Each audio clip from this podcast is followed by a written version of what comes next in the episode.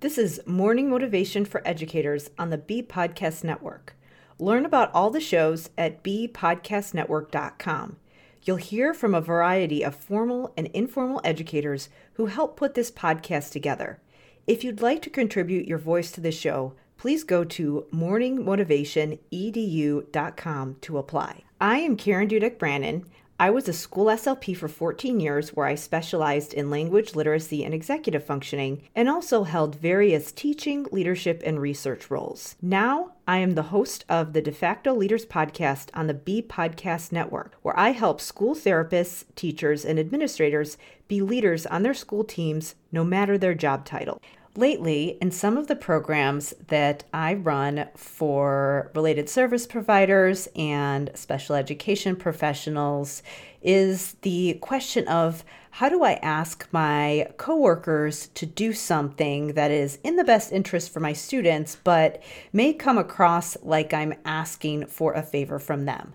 One example would be if there is a therapist or special ed teacher who is working with students in a special education setting, and maybe they want to work with the general education teacher and ask them to do some accommodations in their classroom or make some changes to help the students be more successful. Or this could even go the other way around. Maybe it's the general education teacher who is asking the person providing support to do something. So I get questions like this all the time. You know, how can I ask people to do things that require them to change the things that they're currently doing? So, one of the things that you want to understand if you are in a situation like this, and I always tell people one of the number one reasons why teachers don't follow through with recommendations from therapists, for example, is because the things that are being recommended are just not feasible for them.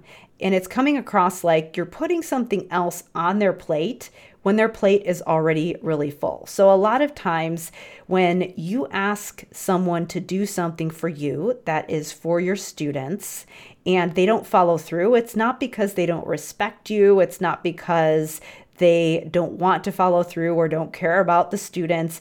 It's typically because they either aren't really sure what you're actually asking them to do, or maybe the way that you framed it isn't feasible for them and it's just really hard for them to follow through based on the support that they have available to them. My number one thing that I recommend people do if they are in a situation where they do want to approach their coworker about doing something is to number one get really clear on what are the challenges that that person is facing. What are their you know number one things that they're struggling with in their classroom in their therapy room whatever it is.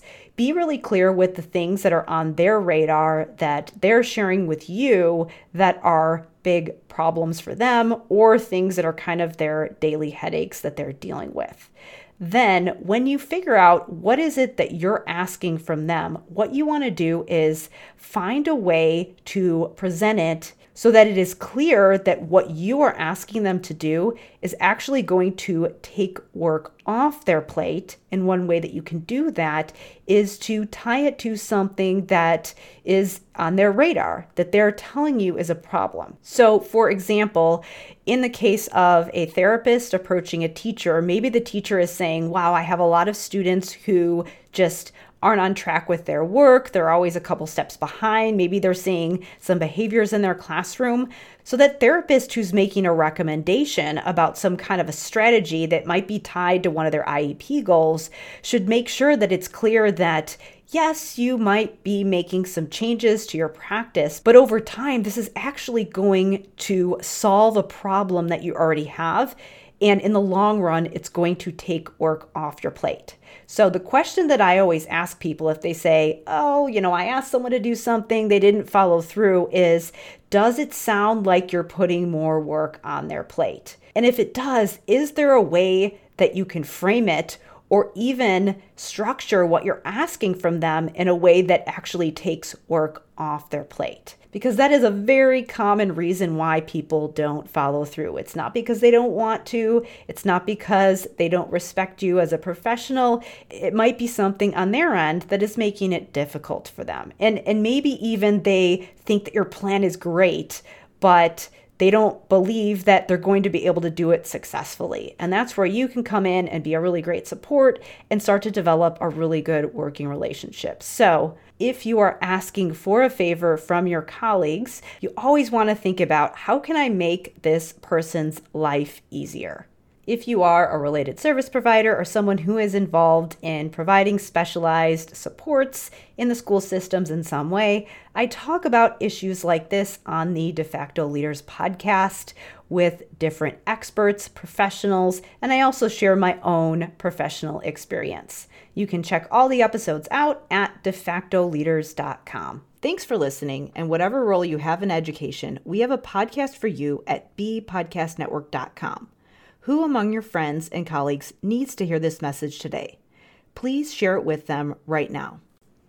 Do you want to save time on prep work, increase student achievement for all of your students, reliably meet Tier 1 standards? You can do it all, but don't waste another minute. Head straight to ixl.com/b to learn how IXL's research-proven teaching and learning platform can help you achieve these goals. That's ixl.com/be.